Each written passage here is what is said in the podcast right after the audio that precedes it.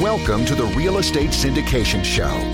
Whether you are a seasoned investor or building a new real estate business, this is the show for you. Whitney Sewell talks to top experts in the business. Our goal is to help you master real estate syndication. And now, your host, Whitney Sewell. Bedford's cost segregation specializes in generating significant tax savings via their engineering based studies for commercial real estate clients nationwide. Founded in 2002, Bedford is one of the largest independently owned cost segregation providers in the country with over 14,000 studies completed to date in multiple offices throughout. The most important decision ownership can make when incorporating cost segregation within their real estate portfolio is selecting the right provider. With only 43 certified cost segregation professionals nationwide, Bedford is proud to employ eight of them and takes the quality of their people as seriously as their studies. Every certified cost segregation professional has passed a rigorous test combining knowledge of technical engineering issues, legal tax issues, ethics standards, and requires a strict level of prior work experience to be eligible. Bottom line, not all cost segregation providers are created equal. So be sure to take the decision seriously from the beginning to protect yourself for years to come. Please contact Bedford's Business Development Director, Frank Judici, to learn more.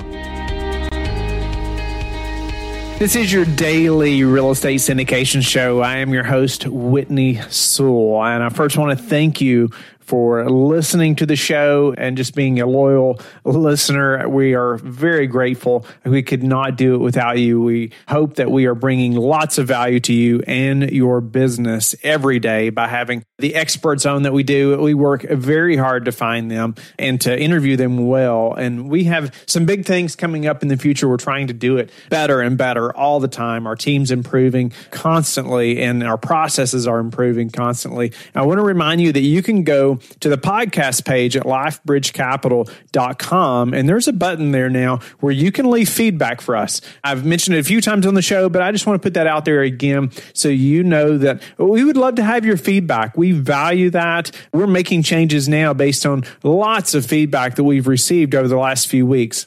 One thing I wanted to discuss with you today is part of my story, part of how we got to where we're at today. How we, you know, one thing that led to closing on over 100 million in real estate last year. It's hard to believe just when I say that number. But one thing that led us to that is over committing. And I want to explain to you what I'm talking about when I say over committing, because it could be a bad thing, right? You do have to be somewhat realistic, of course, if you're going to think about over committing to something. What does that mean? Who all does that affect? Most likely it affects more than just you. I know it did me. That is for sure but by doing this it has affected us you know our entire family in a good way for a long period of time i hope right it has right now anyway that's but for the foreseeable future it's changed everything and one example one there's many examples and i'll explain that maybe in some other shows you know, one thing, we sold our farm and everything related to that. We overcommitted to make the commercial real estate business happen quite a few years ago now when we jumped into this business. And I knew that would be a distraction. But during that time, the main way I want to share with you that we overcommitted was starting a daily podcast.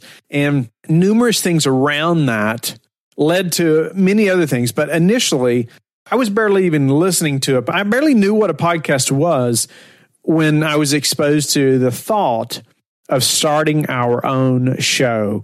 And I mean, being a host of a podcast, I never imagined that it would be me speaking into a microphone as much as I have. But now I've been able to speak from many stages in front of thousands of people numerous times. It's allowed me to make so many connections that I never would have had if not for taking that leap and really overcommitting. And let me explain a little more. So, you know, most people will start a weekly podcast, right? And when I started having these thoughts about a daily podcast, am I going to do it daily, seven days a week? You know, am I going to commit to that? Can I make that happen? I started talking to lots of other podcast hosts, as I'm sure you have if you have a podcast or if you're thinking about it, you're calling people like myself or other hosts and saying, you know, how do you do that? You know, how much work is that? What do I need to know? How do I figure these things out?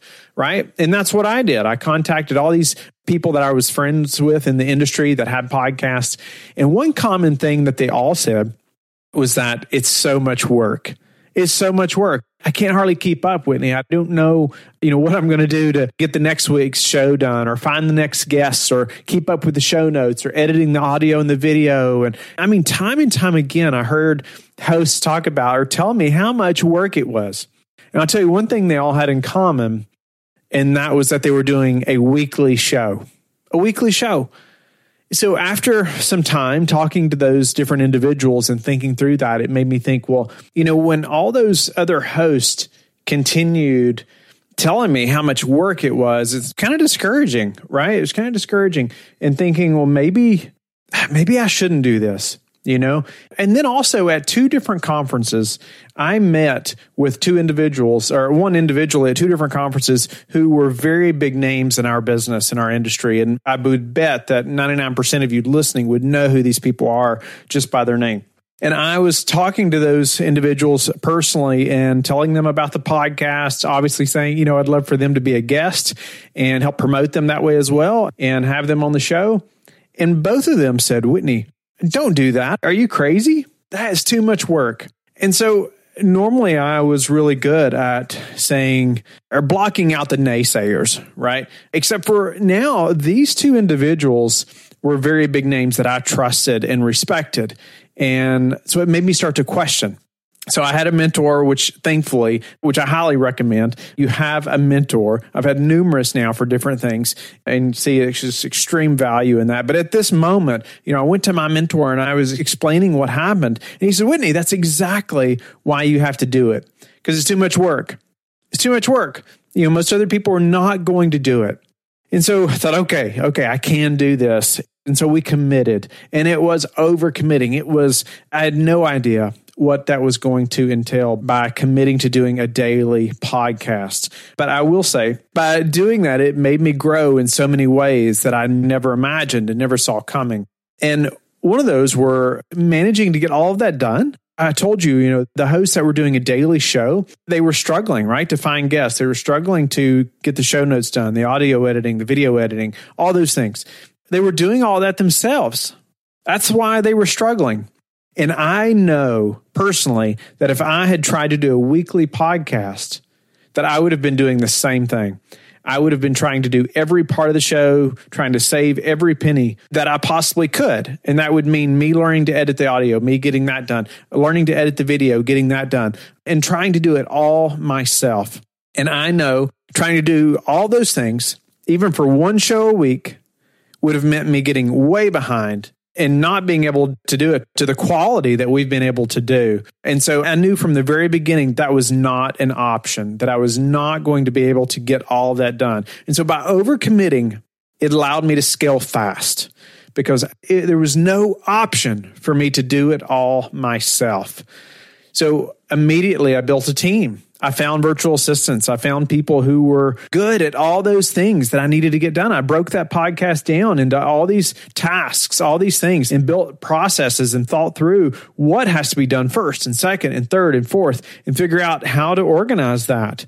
So I had a team of four VAs from all over the world. And then I had another VA that was in the States that helped me to manage those VAs in that process. And I've done other shows on VAs, and I'll probably do more because it's definitely a popular topic because we're all trying to figure out how to do the more important tasks, right? Spend less time on the repetitive things or that someone else can do. And I highly encourage you to do that and listen to those other shows about VAs. I just did a series on how we just hired my personal assistant, just class A talent. She's doing amazing. So we went through a long process, but it was worth it every way. Every part of that, every step of that path, it was very worth it. So I encourage you to listen to that series.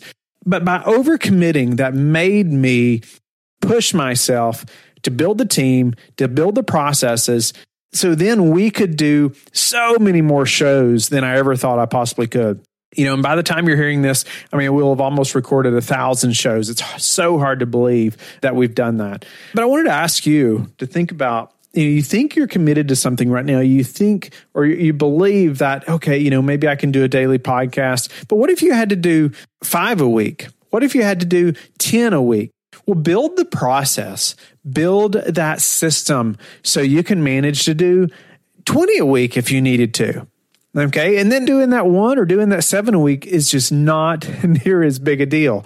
But figure that out. Build that system, build that process. Because when you overcommit, when you have that level of commitment, it's going to push you to think differently as opposed to me figuring out a way that I could edit every piece of video and audio content and writing all the show notes, doing that myself you know, I had to think bigger. I had to think about those systems and processes that would allow me to scale fast, right? Or from the very beginning, right? Do seven a week instead of one. That's just one example of how I overcommitted from the very beginning and how it pushed us and pushed me to grow my network that much faster, to add that much more value to so many more people, even just meeting that many more people through the podcast. It pushed us in so many different ways. But I just encourage you right now to think about what are you committed to? What do you think your next goals are, your next things that you are looking forward to completing to take your business to the next level? and then think about what would it take to